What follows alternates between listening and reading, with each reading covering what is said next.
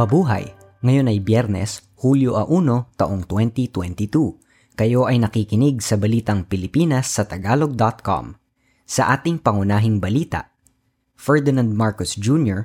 nanumpa na bilang ikalabing pitong Pangulo ng Pilipinas. Pasahe sa jeep, 11 pesos na. Estudyante sa kolehiyo, naging instant milyonaryo dahil sa kanyang binti.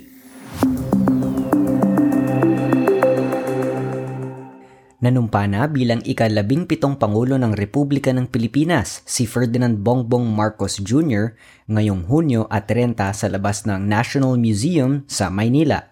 Si Marcos ay nanumpa kay punong mahistrato ng Korte Suprema Alexander Gesmundo. Suot ni Marcos ang barong Tagalog na dinisenyo ni Pepito Albert na ang inspirasyon ay ang uniforme ng mga militar noong panahon ng mga Kastila. Nangako si Marcos na pagtutuunan ang pagbangon ng ekonomiya mula sa pandemya ng COVID-19 at problema ng daigdig bunga ng gyera sa Ukraine. Ang agrikultura at kasapatan ng pagkain ang pangunahin sa mga pagtutuunan ng pansin ng Pangulo.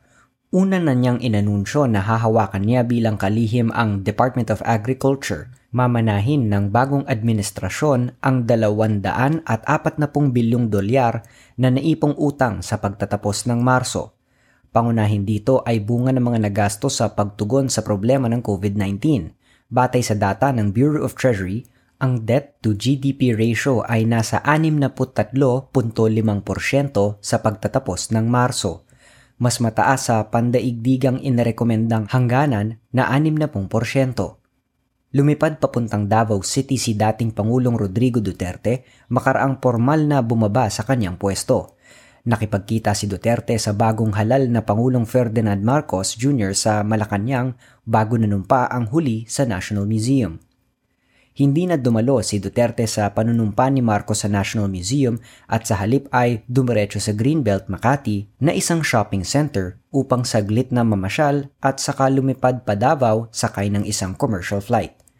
Ang huling buong araw ni Duterte bilang chief executive ay inilaan niya sa pakikipagpulong sa mga pangunahing opisyal na mga dayuhang pamahalaan at mga kasama sa politika sa PDP laban. Inanunsyo rin niya ang kanyang planong magturo ng criminal law sa isang lokal na eskwelahan ng mga pulis sa Davao City. 11 pesos na ang pinakamababang pamasahe sa jeep sa buong bansa simula ngayong biyernes, Hulyo a 1. Sa kabilang dako, ang mga modernong public utility jeepney ay maniningil na ng pinakamababang pasahe na 13 piso.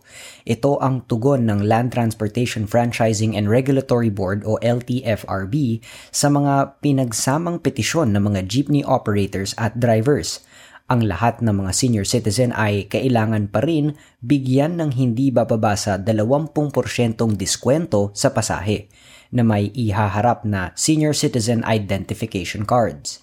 May diskwento din sa pamasahe ang mga estudyante na hindi bababa sa 20% basta't magpapakita ng kanilang ID sa eskwelahan o registration card.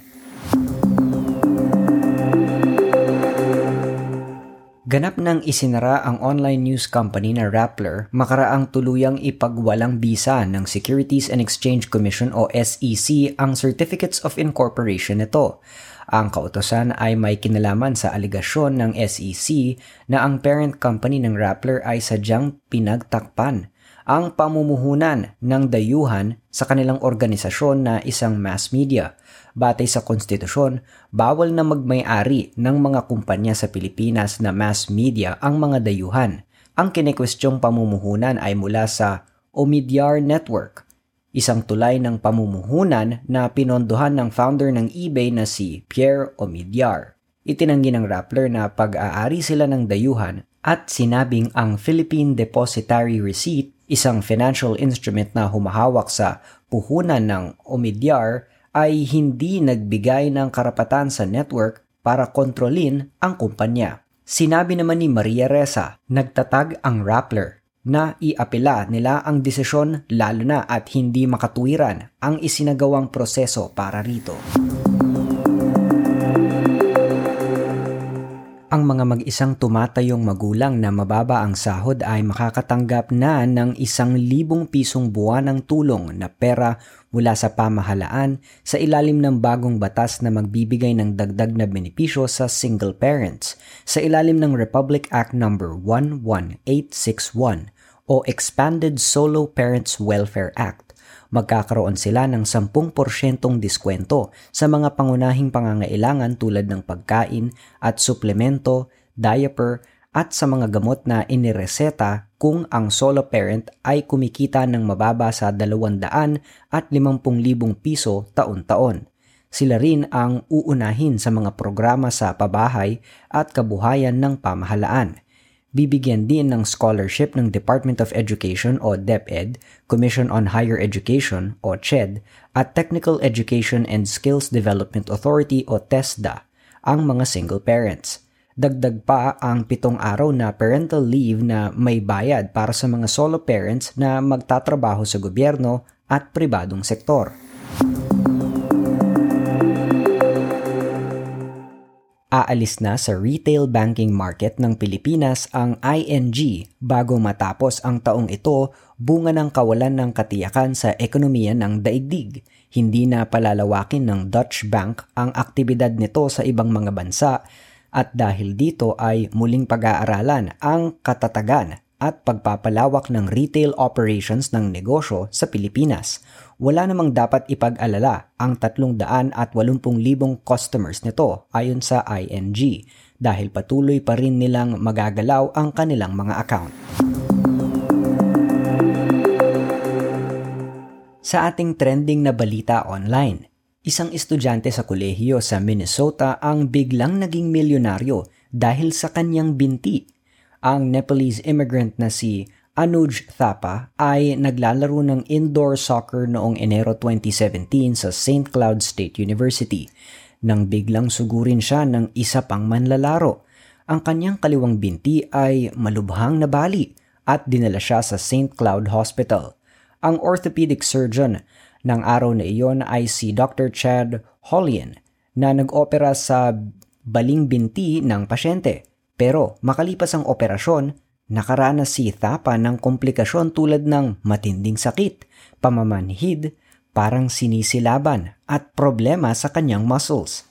Sa kabila ng mga komplikasyon, pinalabas pa rin siya ng ospital makaraan ang operasyon. Hindi natigil ang pananakit kaya't Nagpatingin na siya sa iba pang orthopedic surgeon at nalamang mayroon siyang acute compartment syndrome na resulta ng panloob na presyon sa kanyang mga muscles sa binti. Hanggang sa hindi na magamit ni Thapa ang kanyang kaliwang binti dahil sa damage na resulta ng unang operasyon. Nagdemanda ng medical malpractice si Thapa laban sa ospital na pinag-operahan sa kanya ng doktor Nagdesisyon ang federal jury na pabayaran ang estudyante sa kolehiyo ng mahigit sa isandaang milyong dolyar dahil sa sinapit ng kanyang binti. Sa ating balita sa palakasan, nagtala ng bagong record ang Pilipinong pole vaulter na si EJ Obiena at iniuwi niya ang isang gintong medalya sa Tabi Stav Hops Gala sa Sweden nalampasan ni Obiena ang 5.72 metro para makuha ang ginto. Pumangalawa lamang kay Obiena ang 2016 Olympic gold medalist na si Thygo Braz ng Brazil. Pangatlo naman si Simen Gutorsmen ng Norway. Dalawang kompetisyon ang hindi nasalihan ni Obiena makaraang magpositibo sa COVID-19 ang Oslo Bislett Games sa Norway at ang Meeting de Paris sa France. Sa balitang showbiz, ibinunyag ni Chris Aquino na nagkaroon ng COVID-19 ang kanyang mga anak na sina Josh at Bimby at kalaunan ay nahawa rin siya habang nagpapagamot sa Texas, Estados Unidos. Sa ngayon ay may tatlong kumpirmadong autoimmune condition si Aquino, autoimmune thyroiditis, chronic spontaneous urticaria, at Churg-Strauss syndrome na kilala bilang EGPA. Negatibo naman sa cancer si Aquino pero may gamot siyang iniinom ngayon na makakatulong para makakain siyang muli ng solid food. Sa ating balitang kakaiba, isang batang Pilipino ang napasama sa listahan ng 20 Kids with Real Superpowers You Won't Believe sa YouTube channel na Ultimate Fact. Ito ay dahil nakagawa siya ng apoy sa pamamagitan lamang ng kanyang isipan. Ang batang si Emma Tablate ng Iloilo City ay tinawag na fire starter ng YouTube channel. Batay sa ulat noong 2011, ang noon ay tatlong taong gulang na si Emma ay nakagawa ng apoy sa pagsasabi lamang niya ng katagang sunog. Nadiskubre ng media ang bata makaraang kumalat ang balita na nagkakasunog saan man ito naroon at personal ngang nasaksihan ni GMA Iloilo correspondent Carol Velagio ang galing na ito ni Tablate. Ayon sa correspondent, Nakita niya mismo nang masunog pati ang salawal ng bata nang sabihin nitong sunog. Nagulat din ang pulis na si SPO4 Manfredo Palcat nang magliyab ang kinaing tinapay ng bata nang sabihin nitong sunog. Pinaniniwala ang may pyrokinesis si Tablate, isang psychic ability na nakakagawa at nakakakontrol ng apoy sa pamamagitan lamang ng isipan. At yan ang kabuuan ng ating mga balita ngayong Hulyo a 1 taong 2022 para sa tagalog.com.